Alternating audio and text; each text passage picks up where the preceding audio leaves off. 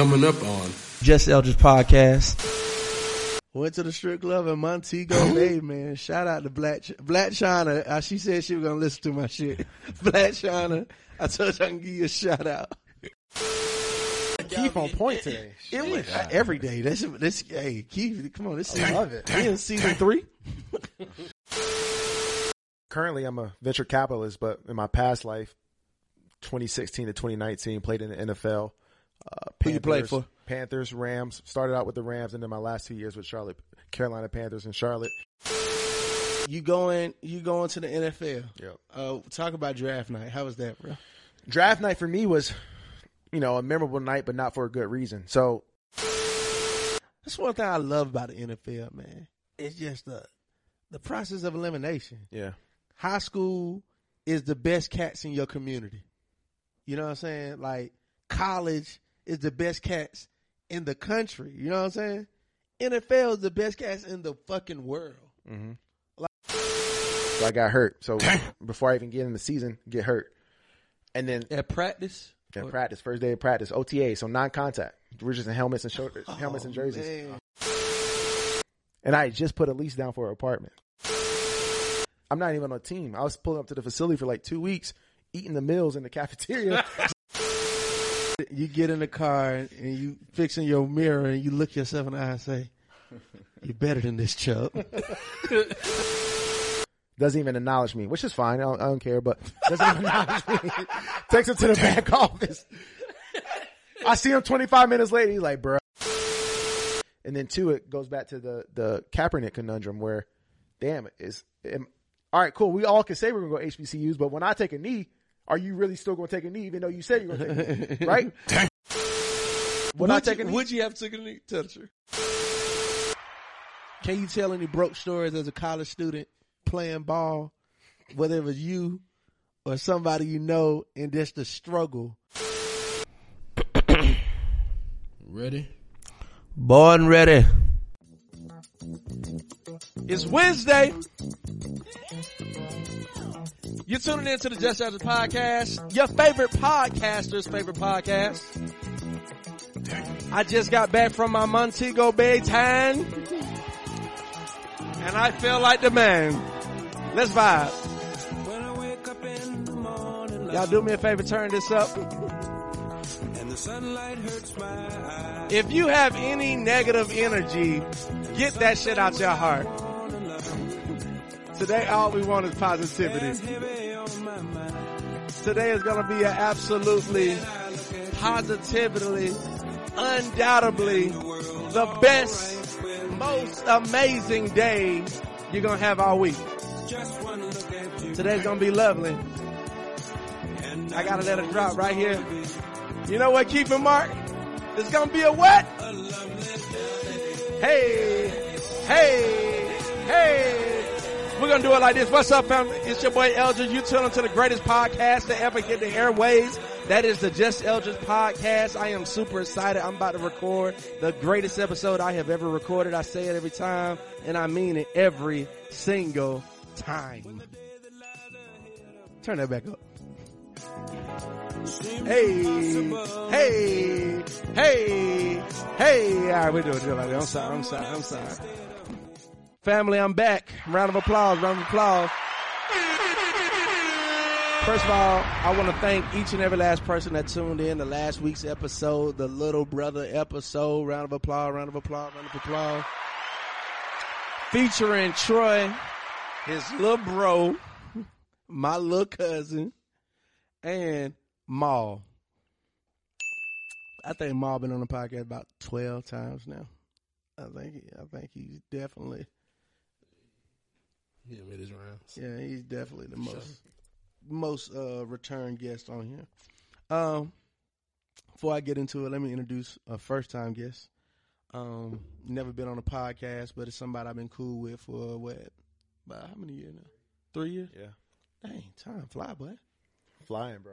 COVID year. I took a, took a year off. Yeah, hey, you know, 2020 do be like a it's like a blip year. Nah, Marvel fans like it was just like a year that just didn't even really count. So yeah, three years. Yeah, I'm glad to be here, bro. I know uh, we had some schedule and then I backed out on you, but Yeah, I'm in the seat now. We we chat. we we rapping. It's all good. It's all good. It wasn't official because if it was official schedule, you wouldn't have been on today. But tell them how I pulled up today, though. For. Yeah, like No, literally today, before I even in- introduce who he is, you know, I'm just calling. I'm doing my rounds where I'm trying to check in on people on the regular. And this one of the brother, I was just calling check in. I was like, man, you know what? We haven't talked about this subject on the podcast. I'm like, bro, you want to come through today? I said, you want to come the podcast? He said, It's when? like 5:45 p.m. Yeah, it's like five forty five. Like when I'm like, shit, recording at seven. And my nigga came through. So, ladies and So gentlemen, for you. the first time on the podcast, give it up for my big brother Chubb. Glad to be here, bro. Appreciate you having me. For real. Chubb, man. Um, we're gonna get into you real fast, but Mm-hmm. um, check in with my boys, man. How y'all weekend was, gentlemen? Keith, Mark, Hey man, you know, another weekend. another weekend. Another weekend. What about you, Mark? First of all, we got the camera here today. We got video. We back on YouTube. We, we on YouTube. YouTube looking like a gap. We Yeah, video. Man, we all on the tube, man. all over the web like a spider. Um, weekend was cool. I'm trying to think. The a few days before the weekend was my baby girl's birthday. Yeah, I seen that, man. I seen that. So we celebrated one, one year, man. I kept a human alive for a whole year. That's Um, crazy. You know what I'm saying? That's a crazy way to say that shit. Like, kept a human alive for a whole year, man. So um, it was dope, man. Got to celebrate with some cool people, some good friends, some good family. Uh, had a real good time. So yeah, it was cool. did she smash the cake? Y'all did the cake? Yeah, we did the cake. Yeah, man, she had some some some gifts that she really loved. When we sang "Happy Birthday," she looked at everybody and like just started giggling, and started laughing, and all of that. So, She stayed up the whole time. bye, the whole time. She Hey, she these pandemic babies, they different. look, man, and had a good different. time. Like she was like the happiest baby the whole. Like towards the end, she was sleepy, but like she would ha- she would happy Whole the time. whole time. I, I seen that. I was like, man, that's what's up, man. Like, you had, you had put some stuff on your stories. I commented on it. I was like, man, this shit beautiful, man. But uh, Appreciate it. that- But we, that- we went all out, bro. I spent a couple dollars, but we look anything for her. and Speaking of a couple of dollars, getting bigger and bigger. well, how was your weekend, brother? as the people know, I went to Jamaica, had a good trip. Shout out to Yada, ran into Yada and Ron, good friends. That was out there. I, I look, man, it's crazy when you run into people you know outside the country. That shit, World is small. that bro. shit always It's a like small world. You Yeah, can't that- get away with shit. that shit was that was that was cool. That shit make you feel like the man, though. huh? Yeah, yeah, like yeah, yeah. and then um strip club. Went to the strip club in Montego Bay, man. Shout out to Black Ch- Black China. Uh, she said she was gonna listen to my shit. Black China. I told you I can give you a shout out. What's up, baby? Jano. Pussy feel wet like a big bitch. Hey, that motherfucker. Hey, let me tell y'all, y'all. Her name was Black China, but then there was this other girl that was at least six four, like solid. I'm talking about made Meg the Stallion look like a little cousin, bro. Like I'm talking about. Shawty was like, I'm like, girl, this girl about to get on the pole. The pole bending with her, bro. Like I'm talking about. She say I'm obsessed with thick women and I agree. Hey, hey. That's right. I like Hey, look. my girls That big boy Keith on point today. It was uh, every day. That's this. Hey, Keith, come on. This is love it. We in season three. Season three. New sounds. That sound boy. hot. So look, check this out though. Shawty wasn't even really like a BBW. She was like an Amazon, like a Montego Bay Jamaican Amazon. Like Shawty was so big, my Shawty was like, God damn. You know how it is when you're a Shawty look at a girl, right? Yeah, And it, have y'all ever been to the strip club with your girl? This first time ever for me. never. Nah. Anybody ever went? I'm I'm like anti strip club. My girl's anti-strip. Not So my current I don't like going to strip club because I got a problem. Like you know, I'm a philanthropist, so I don't like going to strip club. And Paying them ties. yeah, look, and you know, I be looking at it like, man, these sisters, they don't already put themselves out here getting on stage. They deserve our best. I was just trying to save them. Like, girl, you don't gotta be in here. you too fine for this club. Every one of them. Look, I'm got they, I'm trying to goddamn pay book scholarships, listen to stories, Like, like Shorties don't strip for school no more though. So that, yeah, that yeah, like out. now, now shot is script for lifestyle. yeah. Like, so I was with the one shot and she said, "You want to go to the back room?" I was like, I can hear you fine from here. That bad room different. hey, look, I ain't gonna lie. If the back room would have been by the bathroom, I would have tried. Sir. my, my, my girl, like, first of all, the reason why I was in red form, my girl wanted to go. Hmm. I didn't want to go. She wanted to go. She was feeling Black China. Nah, she wasn't. She was like, she was like, yeah, we can go. We can, we, like, I ain't gonna lie. She had showed a little gangster in her that night because she was like, yeah, you, you can bring another one. Like, she threw a little money, bring another one to me. I was like, no, I ain't finished with her. Overall, it was a good trip, man. We back. We back here. But um let's get into it, man. Um my brother, man, Chubb, can you tell the people just who you are, like just a little bit about who you are and why you're here? I just want to set the tone for the conversation and why this subject is so important for me. Right, yeah. Currently, I'm a venture capitalist, but in my past life, 2016 to 2019, played in the NFL. Uh, Who you played for? Panthers, Rams. Started out with the Rams, and then my last two years with Charlotte, Carolina Panthers, and Charlotte.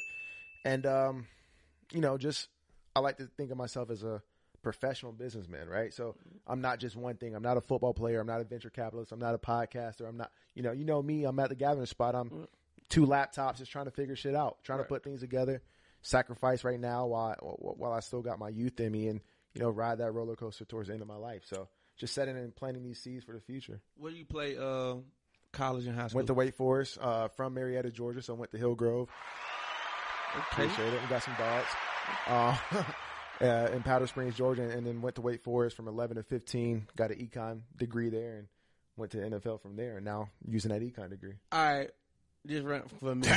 Cause they be switching shit up, right? Mm-hmm. What were your positions? High school positions, college to NFL. Yeah, and that's a great question because high school played defense end. So in, in high school, I'm a nice sized defense end. I was getting sacks, doing what the team needed me to do. Right, they put me in that position. We had linebackers. We didn't have any defense ends. I could go get the quarterback.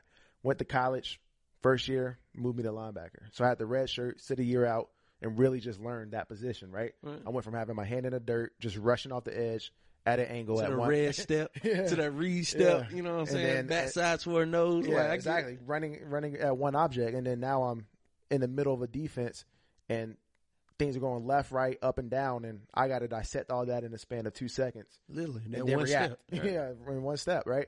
And so that took a year of me just learning the position, practicing, being on the scout team, getting beat up by the offense, to starting the offense, and really just cutting my nails at it, right? And then parlaying that into a freshman season, and then three year starter, sophomore, junior, and uh, senior year to all ACC linebacker. Damn, Now y'all heard that little language. That's that's linebacker talk right there. I played a little bit. You know what I'm saying? I know about it. Yeah, for sure. I know about it. That guard stand up. That's a pass. Exactly. you know what I'm saying? You It's know. lot you got to read. Hey, you gotta read that shit, but I, hey, I'm the man of that shit. I ain't gonna lie. I ain't gonna lie. Got it. Quit playing with me. So, uh, what about dig through the crates, dig through the crates. did, You did, talk- you did through that shit. about it. Did through that shit. Uh, all right. So, boom. You going? You going to the NFL? Yep. Uh, talk about draft night. How was that, bro? Draft night for me was, you know, a memorable night, but not for a good reason. So I went undrafted, drafted seven rounds, three days long. I knew I wasn't going first round, but I was a first team All ACC, number one linebacker in the ACC coming out, my, out of my senior year, but I had no combine invite, had no All Star game invite. So kind of the writing was on the wall. I just didn't want to read it at the time. So hmm. draft day, first round goes on that Thursday night. I obviously knew I wasn't getting selected, but watched it just to see my peers get drafted and to see what teams took what. If this team took a linebacker, I kind of checked that team out my head Right, right. of me possibly getting drafted by them. And then Friday, that's three rounds, second, third, fourth. And I thought that was my day. So I'm sitting at the couch, literally in, in my crib, parents around me. Didn't have no party or anything like that. Because, like I said, the writing was kind of on there on the wall, and I, didn't, you know, want to put myself in that you position. You didn't put a. You, you did what them niggas do. I'm throwing a kit back. Right. like, Right. throw a party. Yeah. You want to pull up, you can come. I'm not inviting you. Though. You know what I'm saying? So, You know, the pressure you know, ain't on me. Look, Yeah. cute. Might delete later. Right, exactly, exactly. It was kind of that vibe. And then sat on the couch for three hours. Went undrafted. I was like, all right, cool. Saturday, that's my day. I didn't want to go Saturday. I wanted to go Friday. Saturday, this is my day. It's the fifth, sixth, seventh round. That's a five hour journey. Didn't get a phone call. And so Rams called me right after the draft, or Rams called my agent. My agent called me right after the draft, said, "Hey, you're going to LA." They didn't draft any linebackers. They took all offensive players. That was the year Jared Goff went number one. And then they took like three other guys, two receivers and two tight ends. He said, "This is a great situation for you. Do you want me to tell him you're interested?" He said, "Yeah." Um, and then next thing you know, next week I was in LA for mini camp. And so that was that was my intro to the NFL was LA, Los Angeles, California. Rams first year back in Los Angeles, I California. remember that. Hard Knocks, which is the A- HBO show, was filming us that year in training camp. So it was all these things happening, right? So the whole city of Los Angeles was happy NFL was back. We're in Los Angeles. We have all this time. We got a little money in our pocket. We're going out, you know, people recognizing us because we're on HBO Right. that Sunday, every Sunday for five weeks. Right. You know, I got a 15 minute segment here and there and, and, you know, people, people are, you know, recognizing us and actually my first, my first, um, trip to LA coming off the plane with all the other rookies, we were on TMZ at the baggage claim. So all this is happening right now. I'm like, damn, this is what the NFL's like. I'm right? famous. bro. Like Tim, T, TMZ's, uh, you know, filming us at baggage claim. We get in a van, we go, and you know, we have the time of our lives for that whole off season during that summer of uh, mini camp and OTAs. Getting in the clubs free, like one oak, you know, bungalow in Santa Monica. Uh, getting anything we wanted, right? And then being on HBO, people from high school, people, you know, I didn't even know I knew calling me saying, yo, good job or great game. Hey, what's up, bro? What's up, bro? Yeah. Hey, And fuck with, fuck with. fuck with me, bit bruh. And then it was it was all that, right? And I'm like, damn, this is the best thing in the world. And then fast forward to in training camp, I get cut, put on practice squad. Um, I know, get put Hold on on, hold on, hold on, hold on, hold on, hold on, hold on. you sped through that. So you living a life. living a life, and not even on not even on my pockets, just on clout. Yeah, on yeah. the Clap, situation. clap money, clap money. Right. training camp happens, and that's kind of when you chill out because you you know doing preseason games. You're in the thick of things. It's hot, practicing five times a week, and then you're playing that Thursday night. And then that last game, they decide if you're going to make the team, you're going to be on the 53, the guys who you see on Sunday, or you're going to be one of those 10 on the practice squad, or you're just not going to be in the NFL at all. And so I made it to the spot where I wasn't on the 53, so I wasn't going to play that next Sunday, but I was going to be on the practice squad, meaning I'm still on the team. Right. I'm just not playing on Sunday. Right. And so that was a big kick to me. Um, cause I was like, damn, like I thought I balled, you know, I thought I did, you know, I did my thing and I, I feel like I did, but at the same time, shit happens, right? Was it politics or was it? I mean, it was, it's, it's always politics and that's kind of what introduced me to, to the business of the NFL. And I kind of, I'm glad that experience happened early because it opened my eyes. I wasn't like this lost puppy at 27 and then getting that experience and then my whole world being flipped upside down. Instead, I was on this high, 23 years old. My world got flipped upside down right now. Right. So now I'm younger. I have more time to think about it. I got, um, you know, other opportunities and I just got to think and, and survive for myself. I was going to tell you this practice squad story. My first week, I was on practice squad. A linebacker missed training or missed treatment because he had a hurt hamstring. They cut him. So in order to cut him and put him on the practice squad, somebody has to come off. It's a numbers game. You can't have more than the 53 or 10. So he gets off the 53, gets on the 10. Well, then they take me off the 10 to make room for him. Right. Mm-hmm. And I just put a lease down for an apartment. Oh, so you got kicked off the team. Period. Got cut off the team. Oh, I thought you were about to say they brought you up. Bought an apartment that week right before because we had a Sun- our first game of the season I'm was he gonna get. yeah, yeah, like, I'm, I'm thinking thinking like, like, a nice little plot twist. That Monday, that that first game of the season wasn't a Sunday like the rest of the NFL. We played the 49ers in San Fran on a Monday night, so we had an extended day. So we had an extra day, no practice. So that's when all the rookies were, you know, buying or leasing their apartments, finding out where they're going to live because you really get no break. So this was like our only opportunity. And I just made the team. I, I uh, knew what my income was going to be for the whole season if I was on the team for 17 weeks, and put Do you mind putting numbers out? yeah, uh, I was in Simi Valley. We uh, our facility was in Thousand Oaks at Cal Lutheran because we didn't have a practice facility. We had a home games at the LA Coliseum where the uh, Trojans, USC Trojans, play. So we didn't have any home territory. So we had these makeshift uh, facility with like these trailer parks and stuff like, or these trailers put together at Cal Lutheran. We had a grass field connected to a parking lot where we practiced, and that was kind of in the Thousand Oaks area. And so right next to it, the cheapest plot of land is like Simi Valley. Right. So that's like a 20 minute drive. Um, cause Thousand Oaks is like the suburbs of LA. That's like Malibu, thousand, Right, you know, so I can afford that. and, uh, so 2000, $2,200 a month in Simi Valley. And I was, you know, at the time, great apartment, two bedrooms, was just be by myself. Rented furniture from CORT. That was probably 500, 600 a pop. Right. You know what I'm saying? So I got, I'm $2,700 all in for six months, get, you know, locked in. Right. And then two days later, Coach Fisher comes up to me and says, "Hey, you know, we're going we're going to take you off the practice squad. We got to put this. We got to make a spot for this linebacker, but stick around. You know, you'll be here for. You know, you'll be back in two or three weeks." So after that conversation, he looked me in my eyes as a man, and I went and signed my lease that I already been looking at at this. You know, apartment shopping for the two days before that.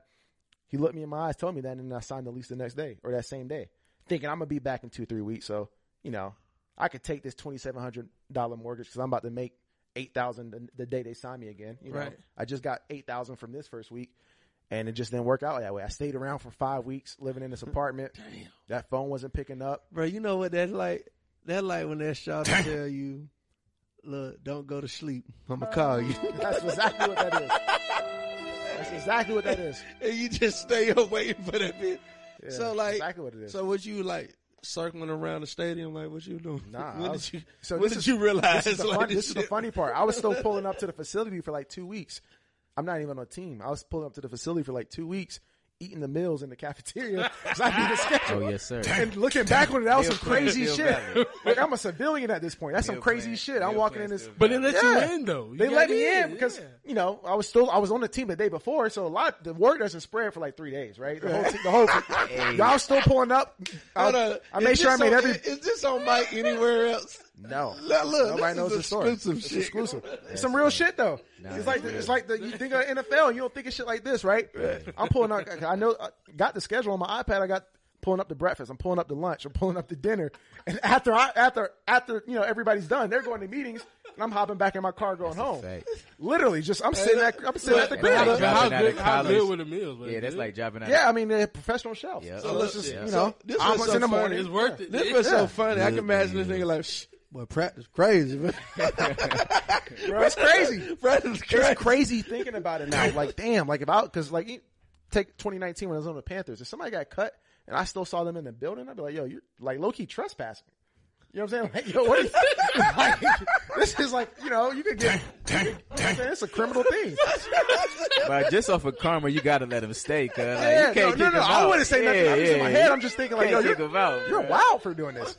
But I was doing that. signed Not, his knowing, lease yeah, too. not knowing any better. No, I'm not saying I would say that to we that done person. all did it. You know what I'm Yeah, saying? You no, know, I wouldn't say that to that person, but in my head I'd be thinking like, Yeah, like- damn, this nigga tripping. Because you wouldn't know, like, are they about to come back and turn up? Right. Because they just got cut. Exactly. How crazy. Think about getting cut from Amazon. You're the lead engineer. If you came back to Amazon the next day, I would think you're about to blow the building up. Because you pissed. Yeah, that's what I'm saying. Think about that. Think Steve about Jobs. somebody so Steve Jobs got how much money came were you back, scheduled to make?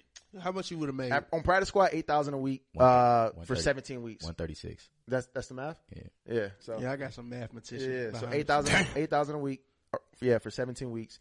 Um, on 53, what you Which, which, made? which is still good. at right? rookie, 22, 22 a week. Which is what, you know, three times the amount, but Yeah, yeah, for 400. 400. 400,000. Okay. Yeah, you would have made some change. Yeah, I mean, after taxes, you go home January 1st. If your team doesn't make the playoffs, you got five months off of 250000 in your bank account. Two fifty. Right.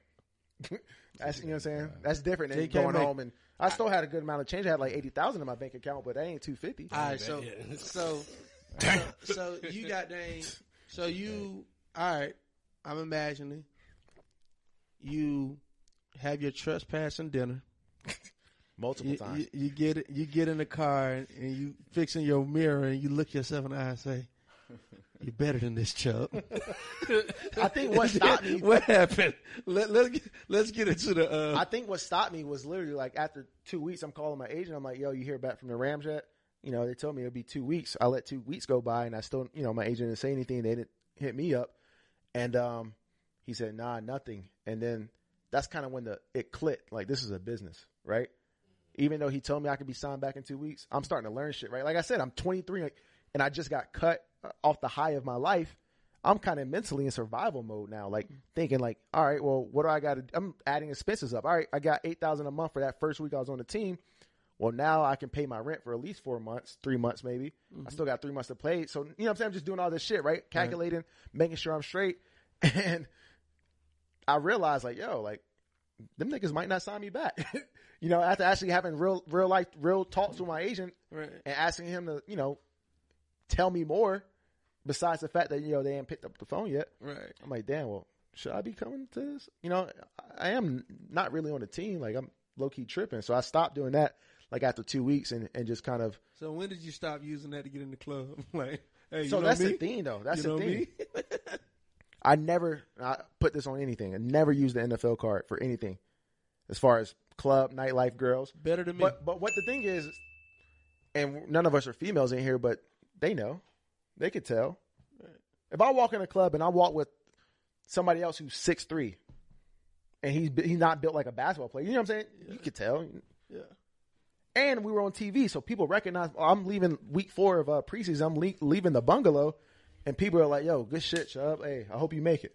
see, see, I'm laughing because I know niggas who wasn't in the NFL, but they that size. Yeah, yeah, so when they all was like, one of our frat brothers who was in the NFL, the girls think they all Right. They all played. get Right, that love. yeah, for sure. they all get that love. That's why niggas stay deep. You know? yeah.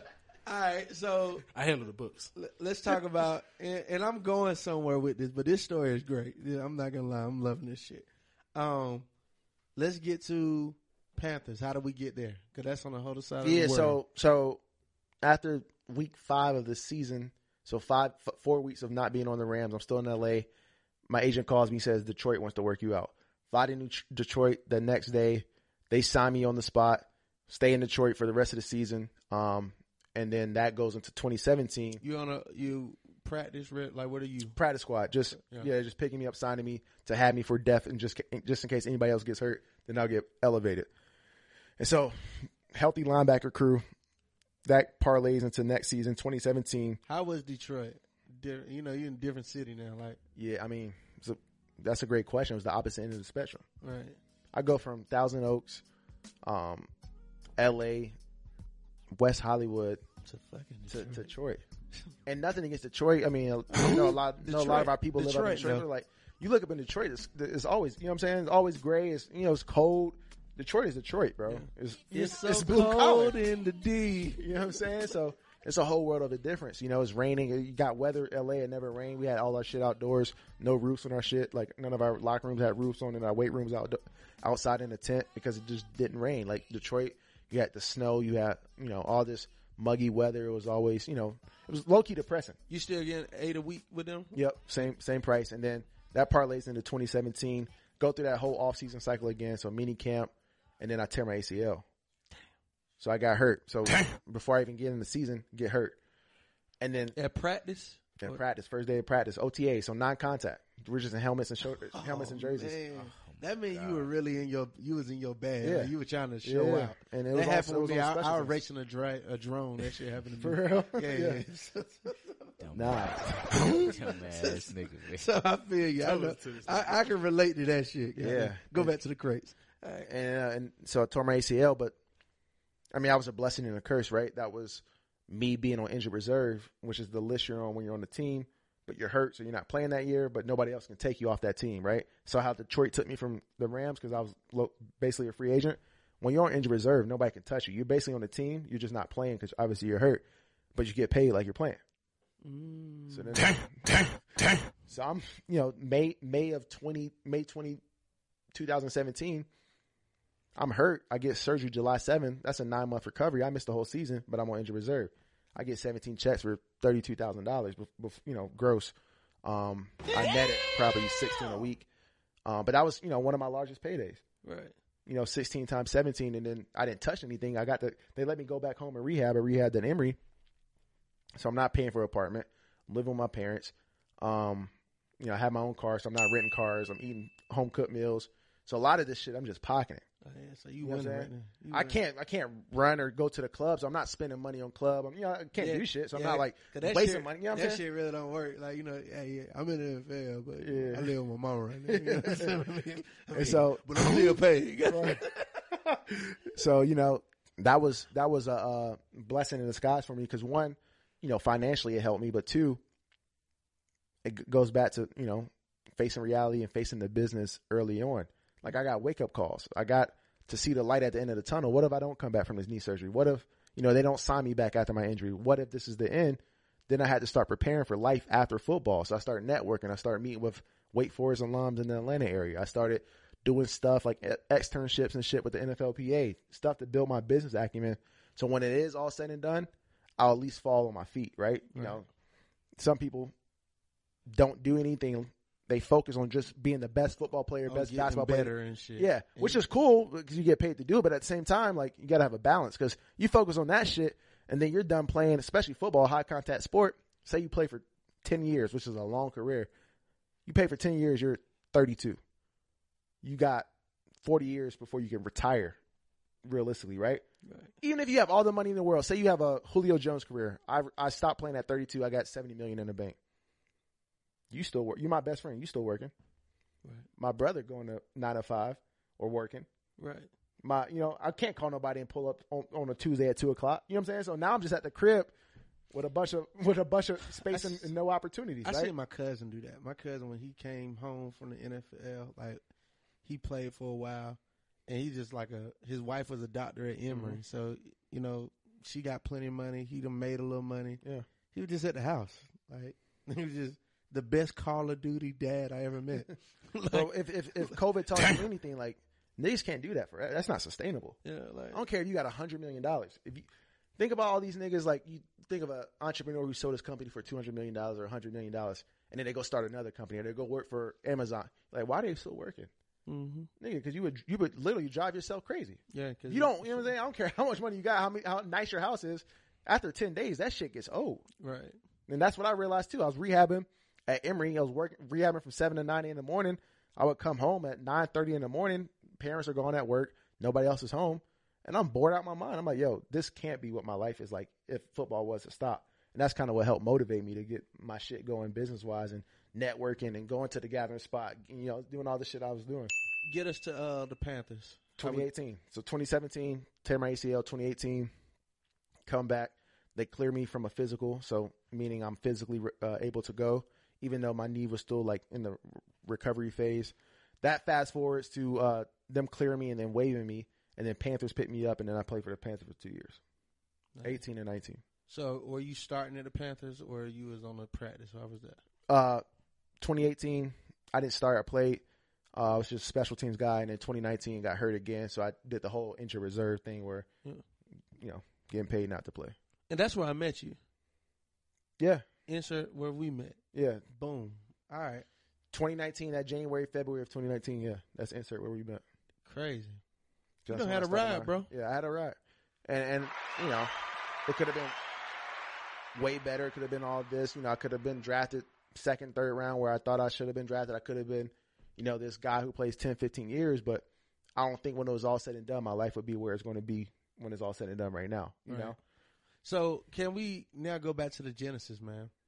Um, you in high school, man. How did you decide what um, college you wanted to go to? the market decided for me. So I uh, went into my senior year with no offers. Mm. played my senior season, started picking up offers here and there, and double A schools, but nothing wrong with that. But it's not, you know, it's not ACC. Right. So I got Georgia Southern, I got Chattanooga, I got Furman, I got you know all these uh, so, uh SoCon schools, and then three days I'm committed to App State, which last won a championship in 2009. This is 2011. So they're fresh off of, you know, still being a nationally powerhouse school, but on a double A level. I commit to them three days before signing day. So signing day is on a Wednesday. Thursday, Wake Forest comes to my school. A linebacker that was committed to Wake Forest decommitted went to Georgia Tech. Wake Forest coach comes to my school. They pull me out of class. He says, Hey, a linebacker just decommitted. I can't guarantee you a scholarship, but come come check out the campus this weekend. So went Friday, Saturday, Sunday for my official visit to Wake Forest. Still committed to App State. They offered me that Sunday as I'm leaving to come back to Atlanta. I commit on the spot. Three days later, I signed my name to Wake Forest, and that's how I got to Wake. Just real quick, was the NFL always your dream, or is that something that just kind of like happened? Because it because it sounds like this is starting to be a um, kind of rhythm almost. It's like it kind of almost didn't happen, Yeah. but then it happened. So it's like, was that something that you wanted to happen, or it just was Yeah. stumbling into? Nah? I, I'm glad you pointed out that rhythm. That's kind of the story of my life, right? Like underdog, you know, never really given anything, had to work for it. And even if I was looked over or under recruited or undrafted, I had to make a way out of no way. But NFL was always my dream. My dad played in the NFL. He played at U- University of Georgia. So growing up, you know, you go, they have an office like this, and my parents had an office. This whole wallpaper is Georgia Bulldog uh, cartoon characters.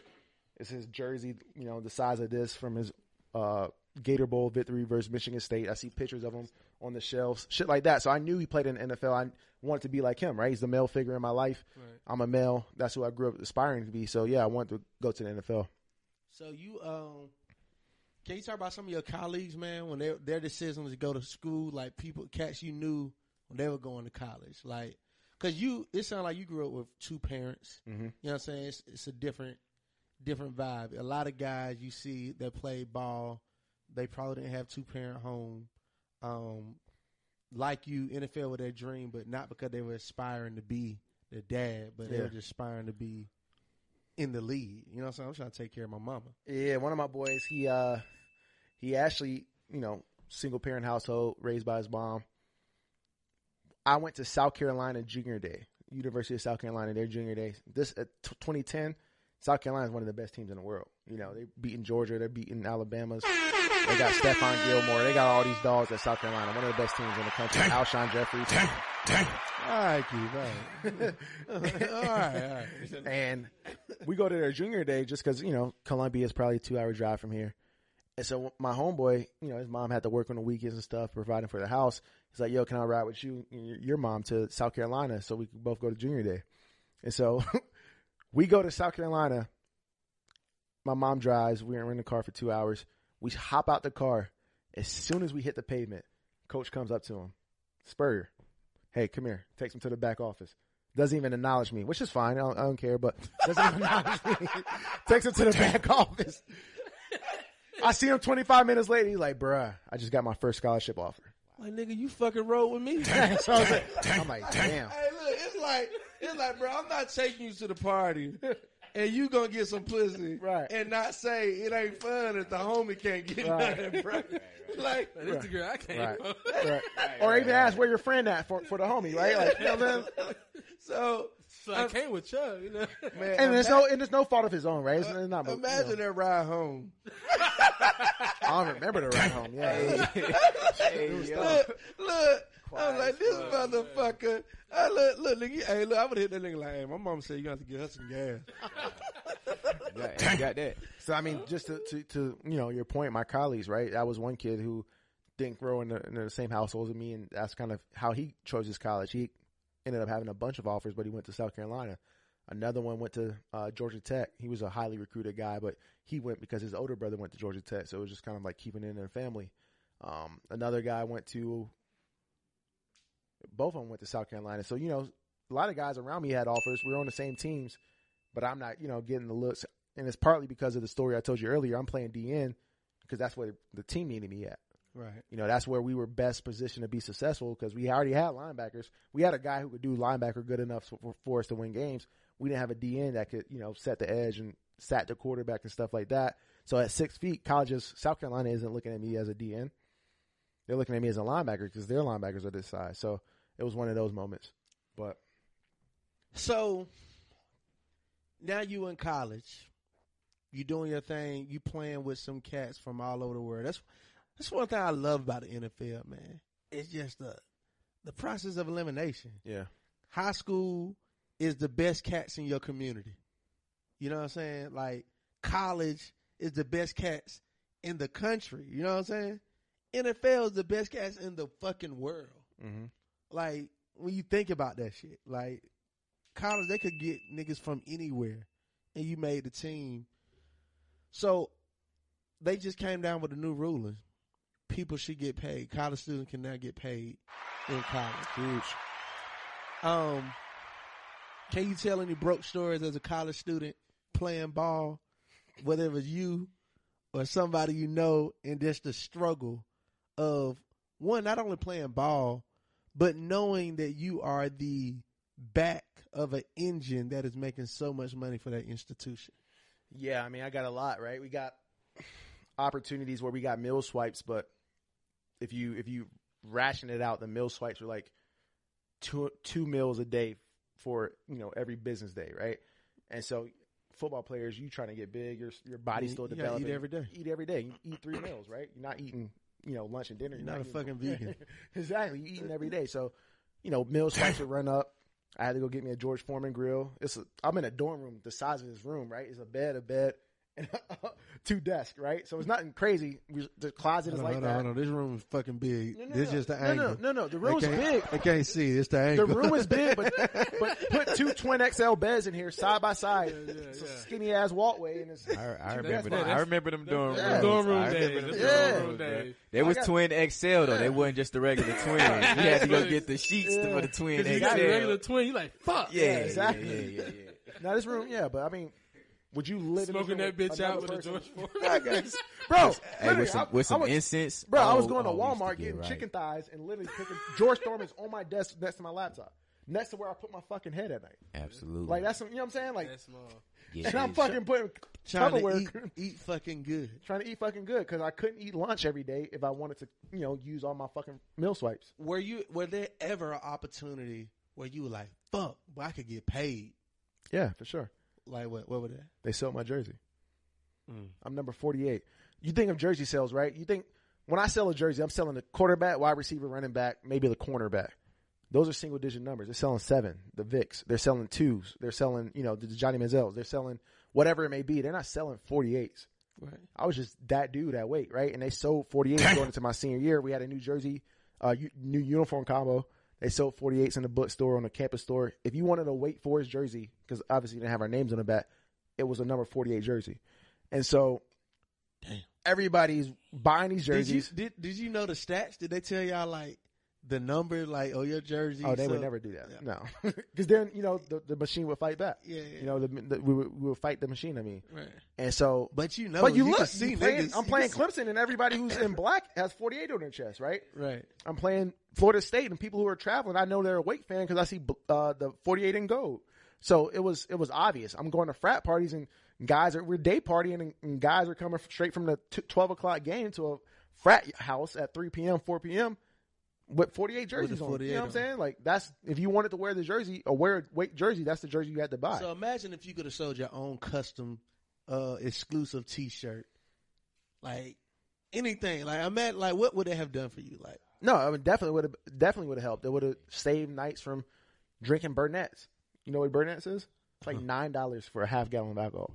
It's like it's like the bottom of Gasoline. The That's it's the cheapest gasoline. Burnett's. Is, Google it. B U R N E T T S. We were drinking Burnett's. All the bullshit flavors. You Bro, can it's like want. it's like alcohol syrup. If I if I drank Burnett's right now, I might not wake up. okay. that's how that's how like you know it's just Right. pure alcohol. So was it? uh Have y'all ever had like? I mean, when you were playing, when you, because I feel like this is what I call an Obama conversation. For years, we had the Obama conversation.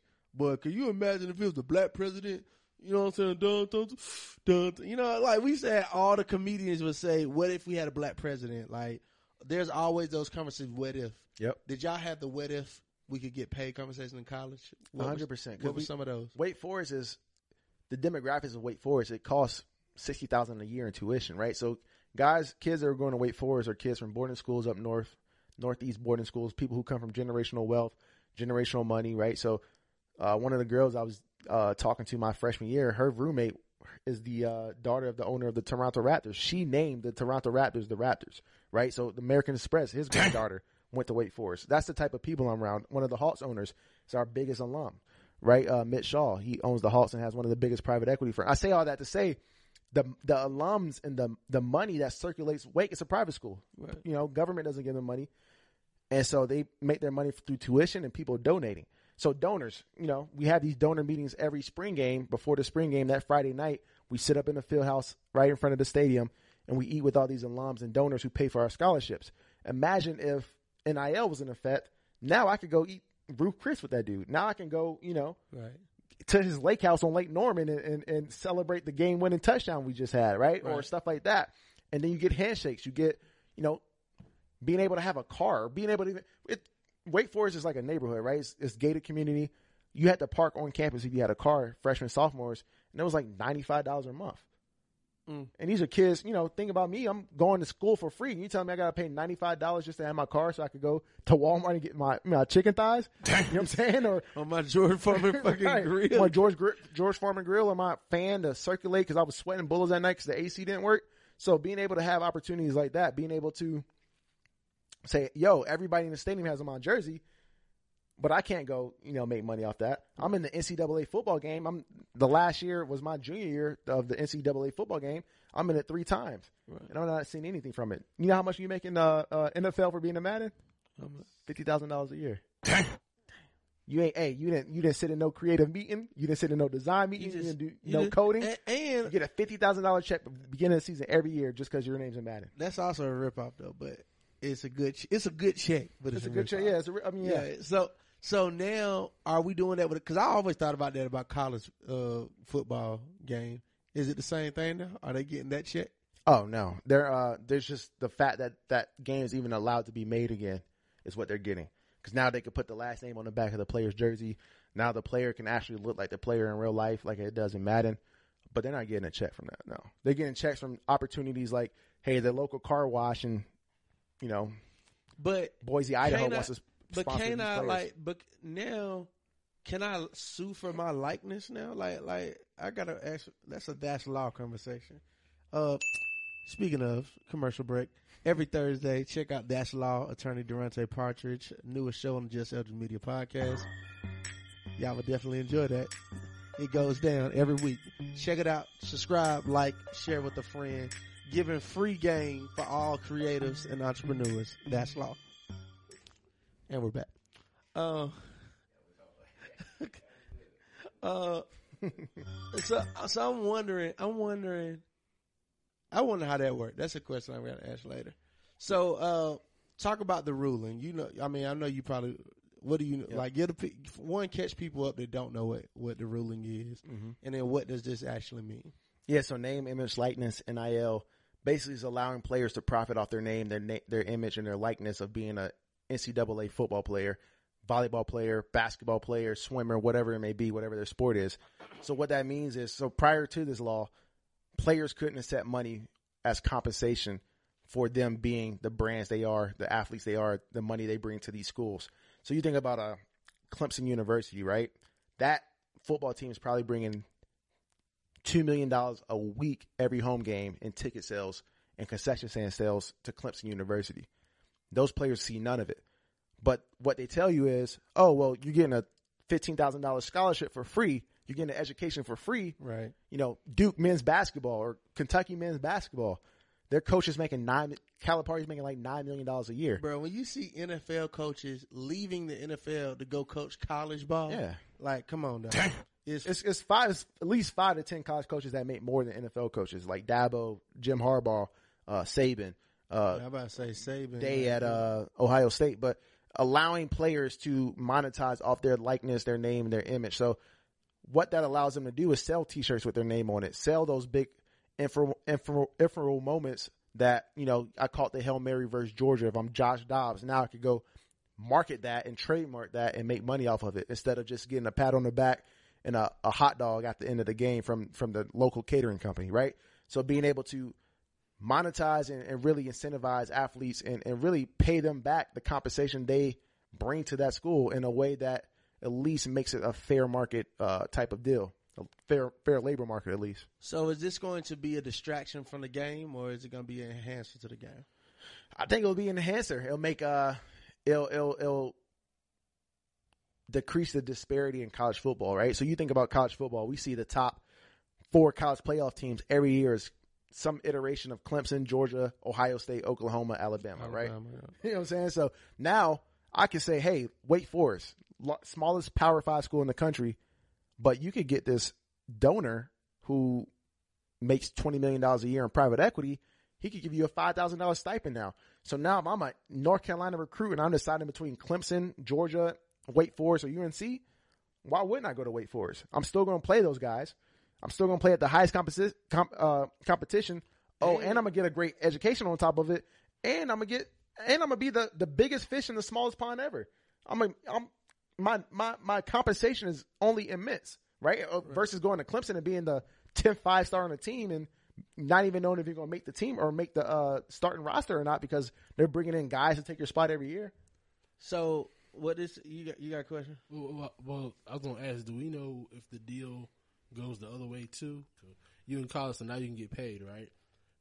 Can you sign your boy up, who's a business major now, to be your manager to handle these deals? And Yeah, now so can now- I- you know, Yeah, now so- can we so- start this at a small? So Maverick, the the LeBron and Maverick relationship can start in fucking high school, Exactly. like literally. And what's so funny? I almost want to call Drico right now because I had a partner, Drico. We knew he was going to the league. Mm-hmm. He was fucking amazing, and I signed him as an athlete on a napkin and lunch, like, cause I knew this business shit was gonna be me. That's some Elger shit. Yeah, yeah. yeah. I, I just knew this thing was gonna be my. I knew this thing was gonna be my talent. But now, you gotta think about how strategic you can be as a high school student. You know what I'm saying? As a high school student now, I'm looking at the playing field like, boom, who's the alumni? You know, Exactly. who's the you know, it's so much shit. Like you almost got to begin to set up your brand as a high school student and carry that shit over to your college career. But where are the where, where's the uh the downside to this? Like, what's the because you know, here's they the don't, They don't legalize anything without having a Yeah, plan sure. already. You know what I mean? So the first of all, I feel like the downside comes with the lack of education, Yeah, knowledge. the lack of business acumen. You know, the what downside is going to be these 360 deals. A lot of people, Yeah. people are, are signing, Yeah, not knowing they're signing it. in high school. You know Yeah. what I'm saying? I'm a high school student. And like that And- same example, somebody saw my talent. Not saying he was doing this, but somebody, some snake saw my talent, hopped on me early. Now I'm signed to this dude for the next 15 years of my life, not even knowing it. Because he was buying me Drake Right. J's. because he was buying me J's and, and, and made it seem all friendly at the nascent stage when I wasn't making money. Yeah. Now, now I signed my first professional contract and I'm like, damn, I didn't even read this, but 5% goes to this dude. So does now, so now does the, do these private schools and these AAU leagues do they become money Oh, A- oh, AAU is about to like they about to win more than anybody, in my opinion. I mean, they, they already were. Yeah, they they one they already were, but now, like first of all, a little shout out, a nod to LaVar Ball because he set the stage for all of this shit. And he's really about to take off. Like, And he lived it. I mean, he, li- he lived his word. yeah, yeah, like that nigga, that nigga lived this shit. Uh, didn't my boy get Rookie of the Year? Rookie of the year. Come on, dog. Like LaVar Ball was the trendsetter in all of this as far as knowing your worth. Um, so I think now what has to happen, these mothers have to really begin to protect their babies. Yeah. Because I was going to say, because of the lack of knowledge and education, it's the wild, wild west right now. Everybody's figuring shit out, right? It's the first, first of its kind. It's going to be people taking advantage of it, people getting exploited. And that's when, like I was saying, those 360 deals are going to happen. But being able to educate and, and put yourself in the best company. Because everybody's, everybody in a suit's going to look like a trustworthy guy or gal. But then you put this into perspective five years from now.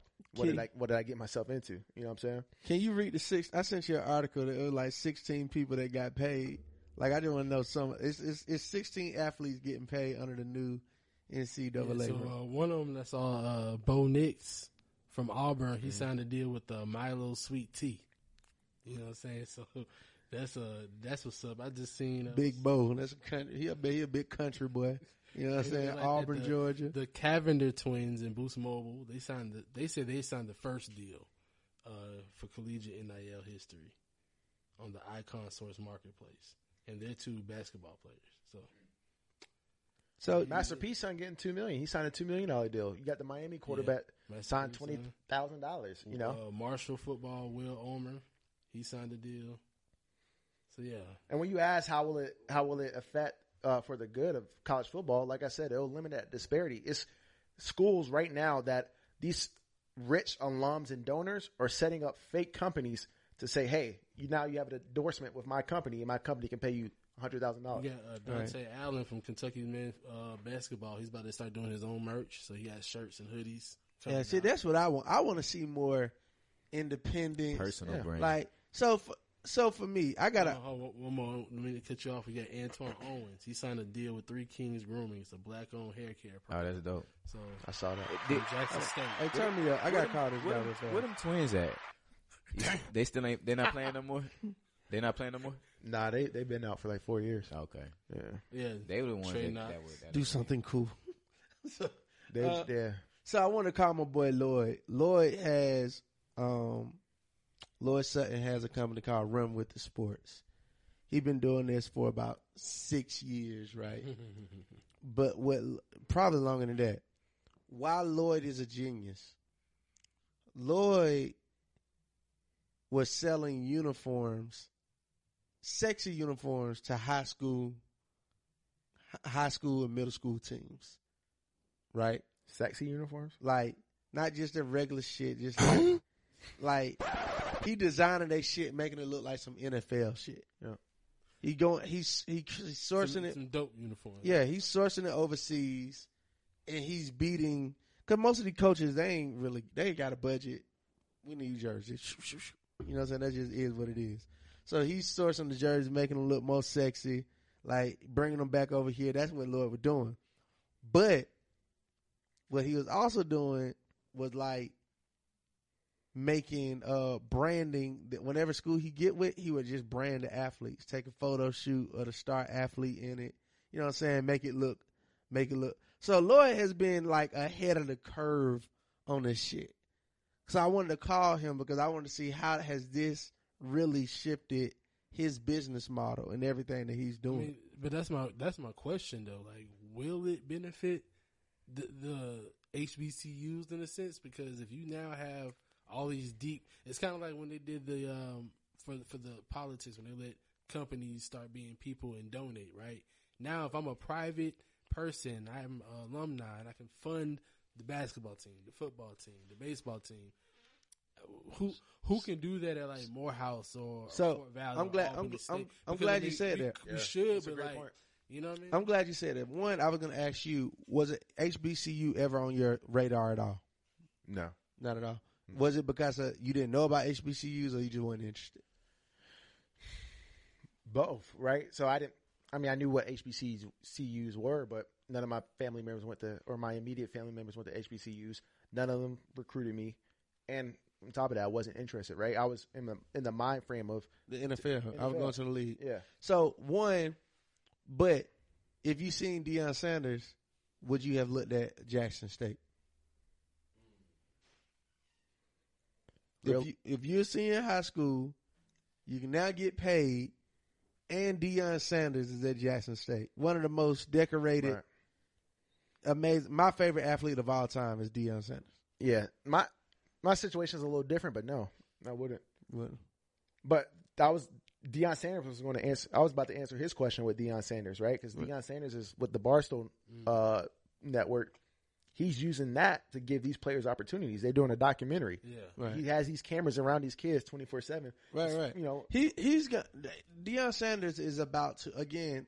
Deion Sanders is having one of the Obama Yeah, conversations. he got he got To out there. Yeah. practicing with them boys. Yeah, he having one of the Obama conversations. It's the, you know if? yeah the what if right? What if HBCUs could compete? And he's at the very like he's one of those turning points. yeah, oh no, he's doing a great job at it. Now I think he got time. He got a lot of time to build it.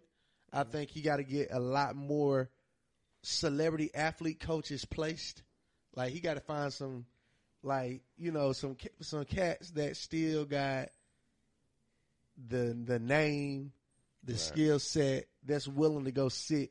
Well, I think now because you got money in it, I don't think you have to get the celebrity coach because like there's people who have been grooming themselves to be coaches, and you're not gonna just like skip past me just because you got a name and you might not be a good coach. But now since you got money, you can fund. Yeah, you know put some- saying? put Like, some your- deals put, up, Put right. your money where your mouth So is. so you know that's what I I'm about to say to you. I think the HBCUs, and this is before this even came out, we got to put our money where our mouth is.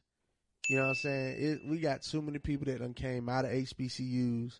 We got too much people that saying I'm rooting for HBU, HBCUs.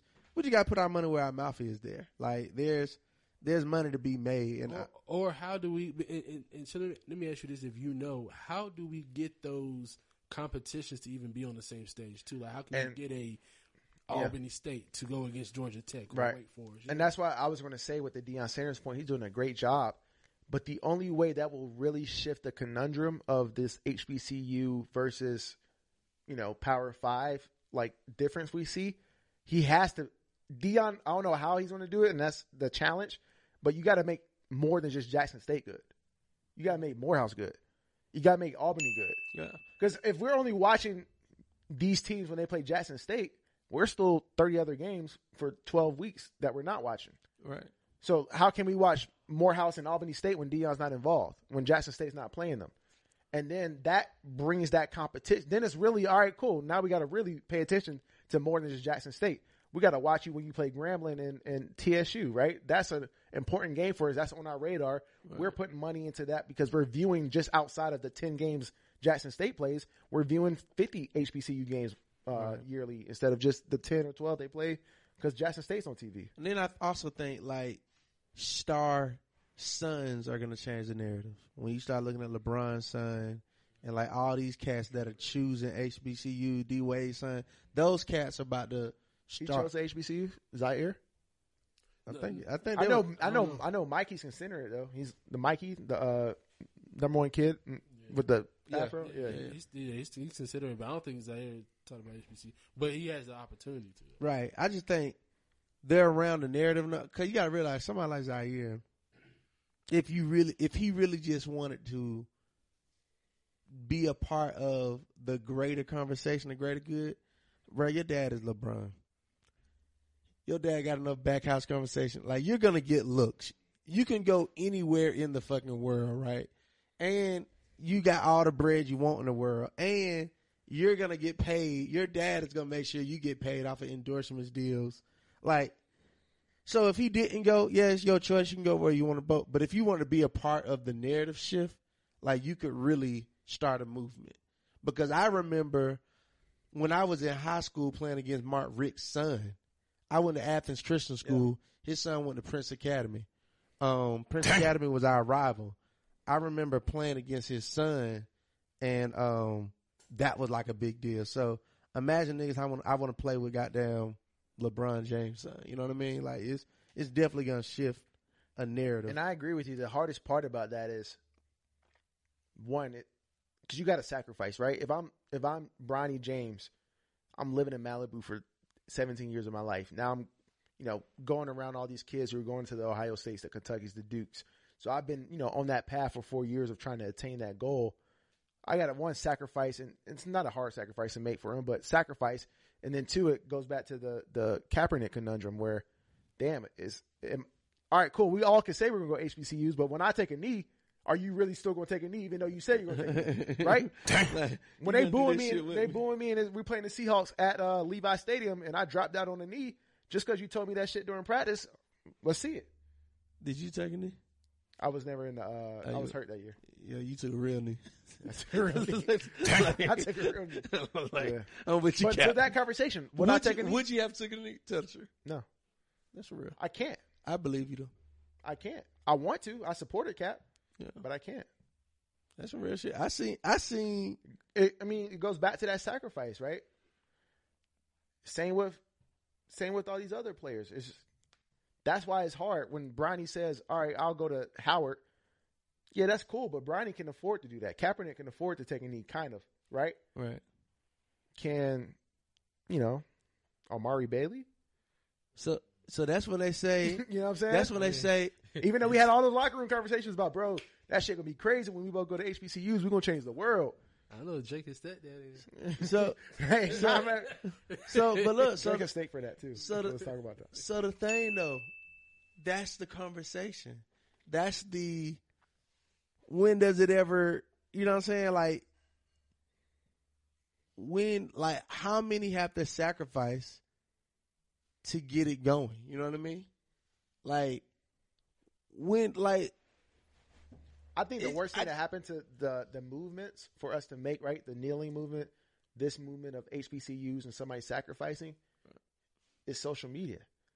Because in 1980, I could sacrifice by going to Howard University, and only thing I'm missing is actually saying I, I went to a Duke, right? Because I can't post my Instagram story in 1980 showing me Coach K and you know me sitting next to Kyrie Irving in the locker room or Jay Bilas. Bilas. But now Bronny's at Howard. Amari Bailey's posting Duke and eating protein shakes at you know, 10 a.m. in the morning while, you know, Bronny's going to the tropical smoothie and making, or buying it, right?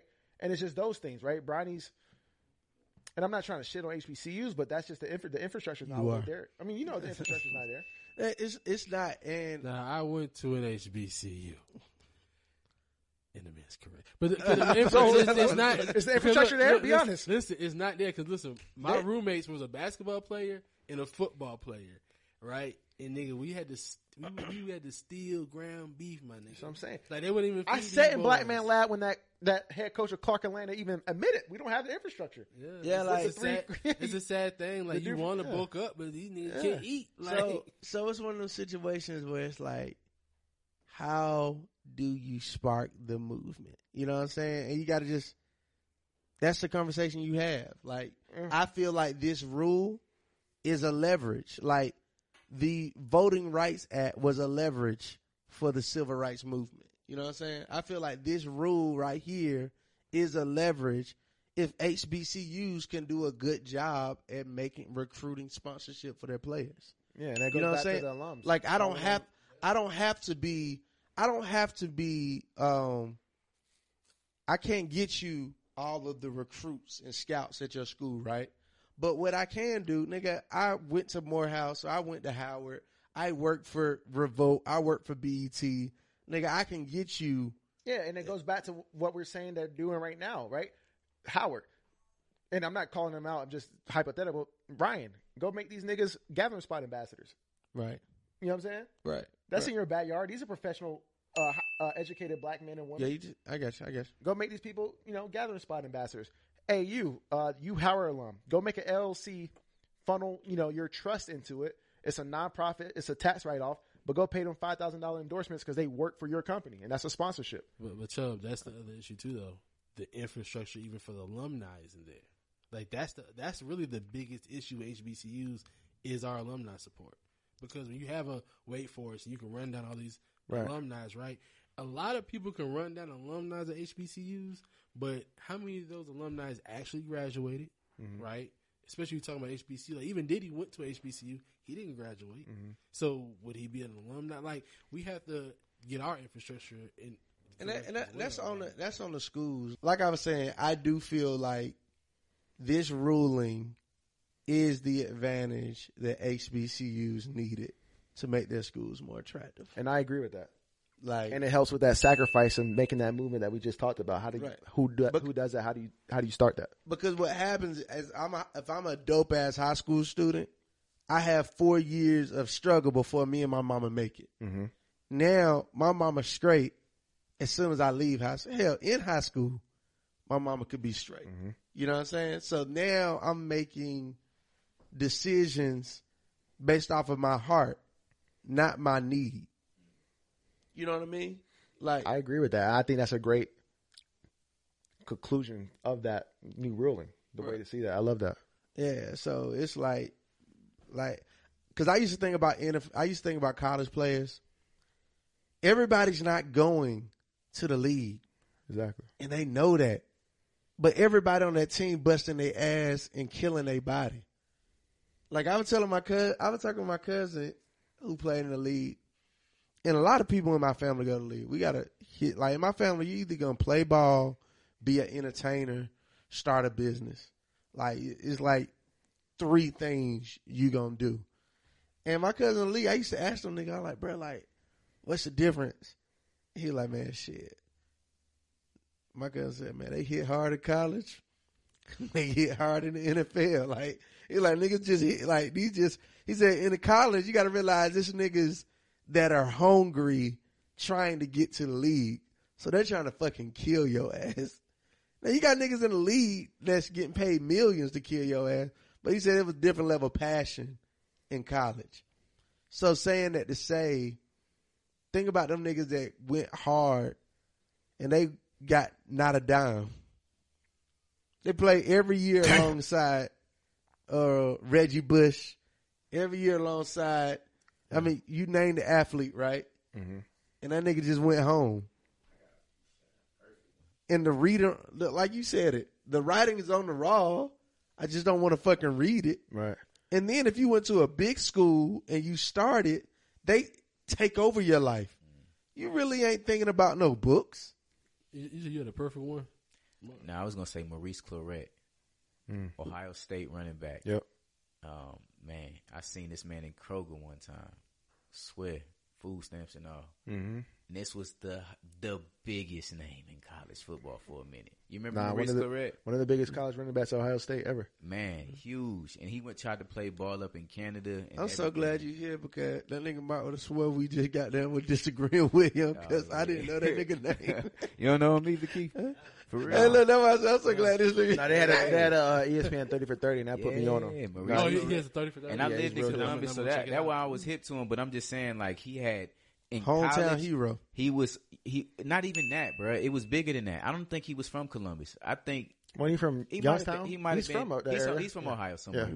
But he he definitely was like a big deal, and they was talking about NFL projections, Oh, for all of sure. these things. Yeah. Like He was the he was truth. he was the that guy. He got in a little bit of trouble in in Ended up going to Youngstown State. Yeah. Youngstown State. There you go. Ex- And I, I challenge you on that point. I I don't.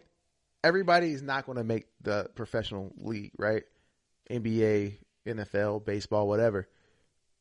But I don't think they all know that. I think everybody thinks they're going to make it. You think so? Yeah, hell yeah. I agree. Yes. I So agree. you were saying like so. everybody My- wants my to go to the NFL, but ball. yeah, he thought he was going to. everybody wants to go to the NFL, but they don't think they're go- they they some know they're not going. Everybody thinks they're going to go. Because, and then they could point, they could pinpoint right where, oh, if such and such didn't fail me, Right. or such and such would have let me play that one game, I would have Yeah, been right. recruited, and I would have Right, been in the, right. like everybody. That's my basketball That story. speaks more to the machine of how they have made millions off the backs of these boys. Like, it's and okay. that's why they end up with nothing because they, like I said, with that same NFL example, you're hyper focused. You sacrifice everything in your life for, especially in college, sacrifice education, sacrifice social life to do this one thing. It doesn't happen for you. Now you're left with nothing. I don't know what I like. I don't know what I'm interested in. I don't know what I'm good at. I don't know what I'm bad at. And now I'm competing with guys who've been planning for this their whole college career because they were, you know, math majors or biochem majors. And now I'm competing with that 22 year old for the same job. And, you know, we're sounding like two different people in the interview. uh, Yeah. I mean, I'm saying, I'ma uh, execute- I'ma and he's execute telling the me play. that- yeah. I'm an execute I'm play. an athlete. I mean, I, you know, I, I, I you know, I'm adaptable. Leadership. Yeah. Leadership. I think on my feet. Yeah. I think on my feet. and while Just this, said leadership. while this, you know what I'm saying? This nigga's giving financial projections for the fucking Fortune 500 company that that CEO can't even fucking do. It's a it's a difference. You know what I'm saying? Difference, man. And so, I mean, I think to your conclusion, bro, the NIL is huge. So how does this? Um, I know in the beginning. I want to talk about this before we go. You're a venture capitalist now. Yes, sir. Talk about that. What you doing, and does this affect you in your business anyway? Not not necessarily because for venture capital is a high risk, high reward, and so to even ass- access this asset class, your check size has to be a certain uh, size, right? But what it does What's do, a certain size? I mean, so you're investing in the next Facebook or the next Uber or the next Airbnb, hopefully, right? So you're buying 20% of the company. If this valued at $20 million, 20% is $2 million, right? So either you're, you're, exactly, your Do y'all firm- do y'all don't think y'all don't think Reggie Bush could have got two million with this new rule? Two million? Mm, two million is a lot of money. Yeah, Bruh. Two mil. Reggie Bush to like selling what? Yeah.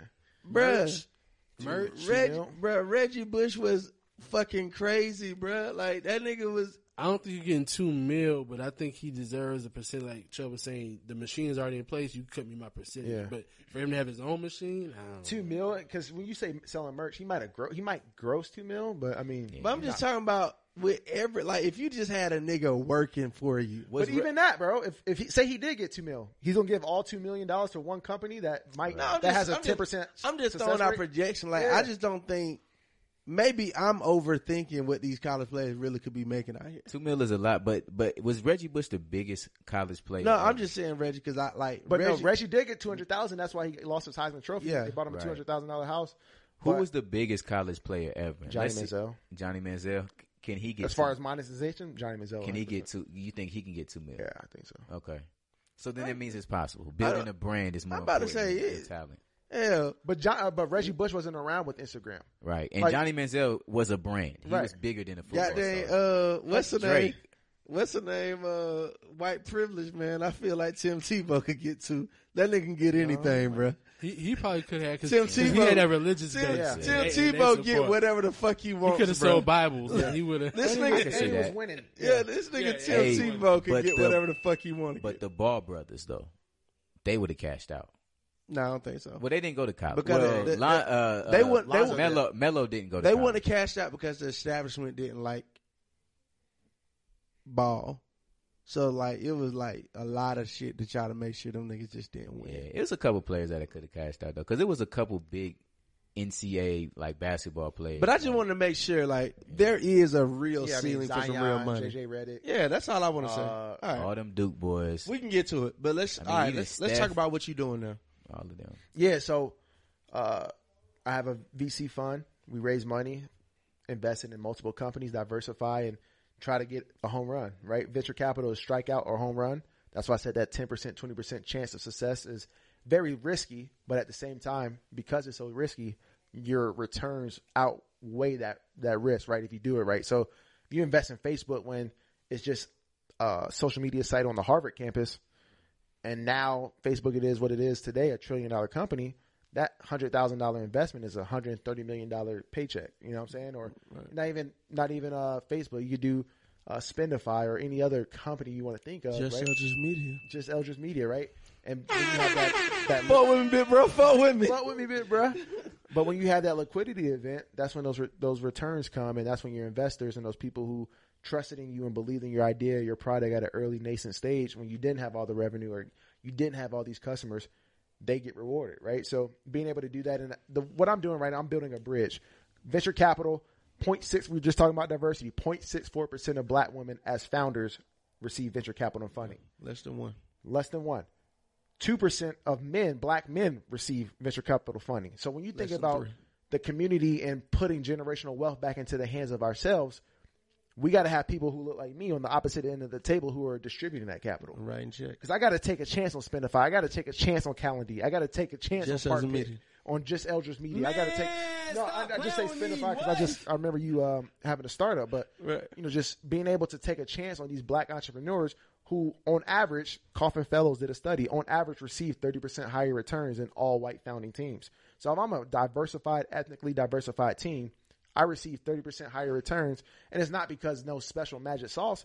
It's just I understand different pain points, right? You understand different pain points than that white man in, you know, Sacramento, California does. Right. You understand different pain points in your community than the person in fucking New York proper, right? Right. Or, or Sag Harbor, right? It's just you understand more things and you put those diversified experiences and mindsets together in founders. These pain points that solve community problems, so- solve so- societal problems that some people don't understand, but these are the people with the money that, you know, they lose out. So me and my uh my cousin Troy, we we both played football, Mm-hmm. but we say business was the closest thing we're ever gonna get to football again. You got a playbook, you got to build a team, you got to execute, Yeah. you got a championship. You, gotta- feel you feel the same way? Hundred percent, and that's why I think we're positioned the way we are as as a athlete led VC firm to win, right? Because we lose more than we win. As an athlete, you lose more than you win.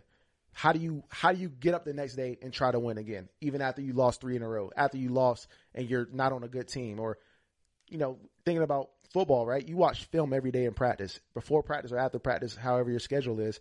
You watch film, and in those film sessions, you just get criticized. They're not telling you how good you look. They're not telling you how great you are. You They're telling you how bad you looked on this play. Yeah. How how slow you were. You know what I'm saying? Like how how can you be better, right? So you internalize that and then try to put that into production the following day in less than a 24 hour time span.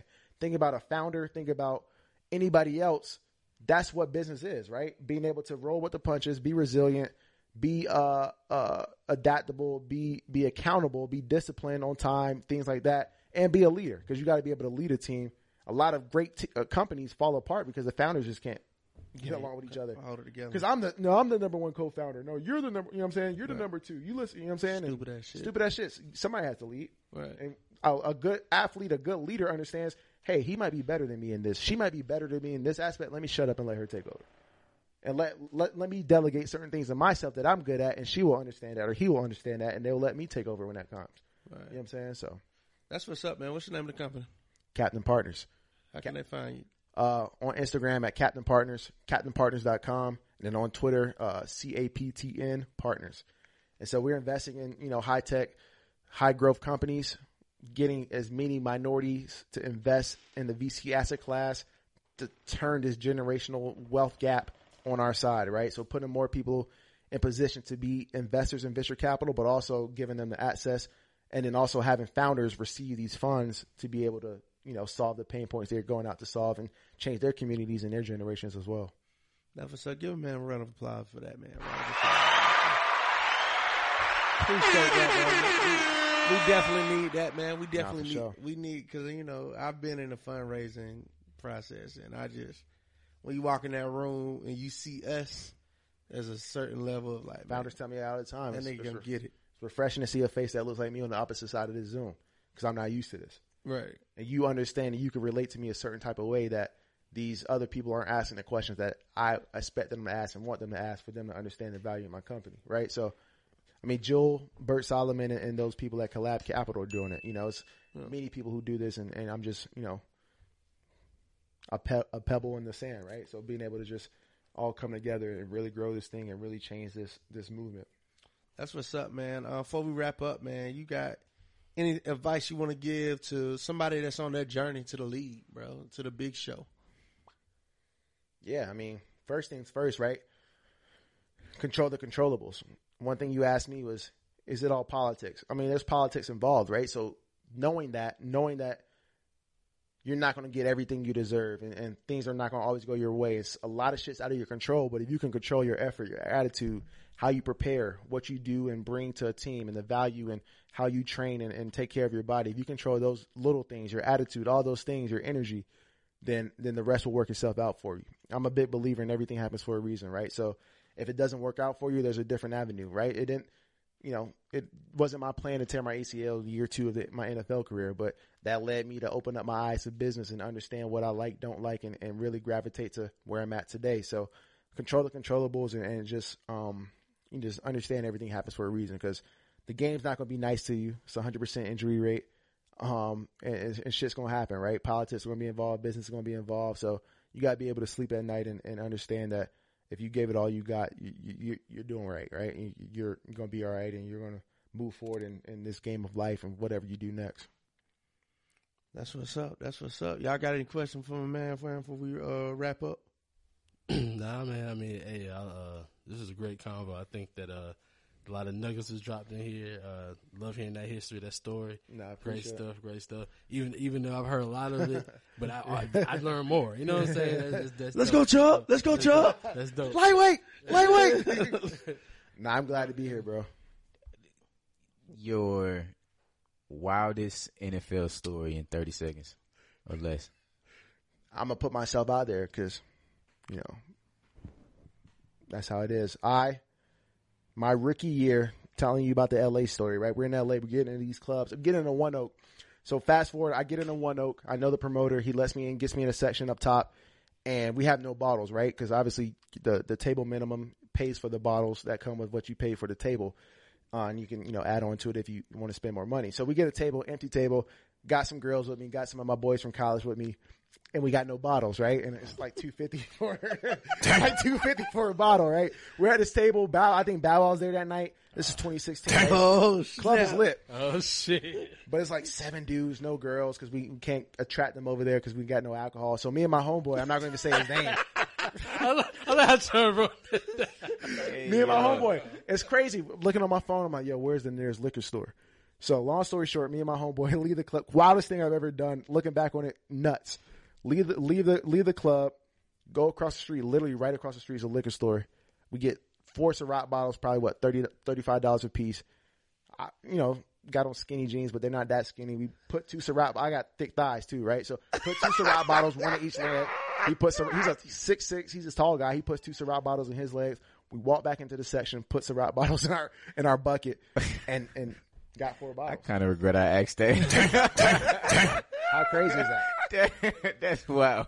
Yeah, nobody's ever heard that story. I ain't So- never so had an just NFL Eldridge- check. just Eldridge- I ain't never did that one. That was, that's that's How a good one. crazy. See, look. That's the Frugal. move. Most niggas, when the security ain't patting you, they bringing that gun and shit. this nigga bring him like, We sneaking in bottles, nigga. Banana Ciroc clip some. Hey, look, them bitches came in though. Okay. You know what I mean? It's funny though because they obviously they know what you paid for your your your bar your whatever bottle girl knows you know if you order bottles or not so she sees for Ciroc bottles they got onto us right so you know you got this you got the mixer you got the orange juice little vase you got the cranberry so we had to start you know pouring the Ciroc in the mixers and just so now we're just fucking niggas lined up around the section just drinking orange juice like it's like it's fuck like we look crazy That's that's because everybody and their mama knows these niggas aren't getting drunk off orange juice. These That's niggas are having a great time off orange juice and cranberry. Man, we what? look nuts. Nah, that's bad. And they come check us. We stiff. We we we we, we hide the Ciroc bottles in the couch. It's crazy. It was a crazy story. And um, that was my last time going to One Oak in, in West Hollywood I mean, clearly, bro. because I couldn't even look the promoter in the face no more because you know he let me in and put it, put his name out on the on the, put his neck out. Oh my Hey, that's why Coach wasn't fucking with you. He must have heard the story. That is fucking. that is Yeah. fucking. But this is like you know we're out there right after we get drafted mini camps. It was like April, May, and he's June. still young. He said 21. Yeah, and you, you ain't got Yeah, paid yet. Just because you out there on the team, Yeah. You get paid per game. I feel We ain't that. had a game yet. I feel that. I had a signing bonus. I ain't had a game yet. That's a good But story. I, I love this shit, bro. I love it. Like, you have a great story. Um, anything else you want to say to the world, man? Anything else? Nah, I mean, I'm just glad to be here, bro. I'm glad we glad- connected. I'm glad we did this too, bro. We've been waiting. It's been a long Yeah. time coming. I appreciate you. Um, you bought my dinner the other day, and that, that meant a lot. You know what I'm saying? Hey, Had some man. great, great um, cauliflower nuggets from the gathering spot. So great to you know see this thing come full circle. Yeah, bro. Excited about it, man. Um, for me, man, I just want to say congratulations to all the athletes out there who can take their destiny in their own hands. That's what I really see that as. Um, I just want to let y'all know, man, you're a brand right now. You're a brand right now, and you got to begin to walk in the reality that you're reaching for. Uh, so if you feel like you about to be the next Steph Curry, like position yourself to be that cat. Got to. Like you got to position yourself to be that cat, and you know ultimately get paid. So again, thank you for coming, brother. Thank y'all for listening to another episode. We say this every week. We love y'all. We need y'all, but most importantly, we can't wait to see y'all next week. This is Just Elder Podcast. Hey, your girlfriend here. Hey, what is that moment? What the, the uh, I was at a weightlifting competition my senior year, and we were he scrubbed off YouTube. I'm over here power cleaning. They're like, my boys are hyping me back and uh, hyping me up in the background uh, for a power clean. I was like 315 at the time, 315 pounds, and won a competition. So What comes to mind when you hear the Nah. word highlight? no, he's talking about the. the All right, hold on, hold on, hold on. Like just for the people, play it. Start it from the beginning one time. I, don't want to fuck up his drop. My guest who joins on Get it, my boy got a podcast too. Highlight podcast. Drop my boy shit. Let's go. Career, industry, or community.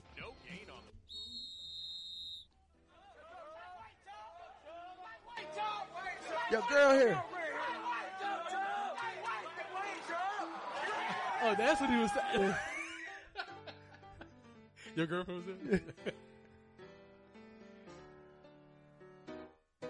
This is your host, Brandon Chubb, and you're listening to the Highlights Podcast, where we highlight individuals' unique stories, perspectives, and journeys.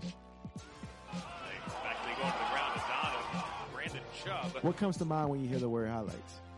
Maybe touchdowns, dunks, home runs? Well, every week, my guest who joins me on this podcast has touchdown dunks or home runs in their everyday career, industry, or community. No gain on the play. And that's Brandon Chubb again. Every week, a new guest will get highlighted, so press play, turn the volume up, enjoy, and share it. Let's go. This is highlights. Highlights. And Highlights. that is a new voices fucking production. Goddamn Keith Haygood. Quit playing with that nigga, man. Quit playing with that nigga. That boy Keith. Jeez. That boy Keith.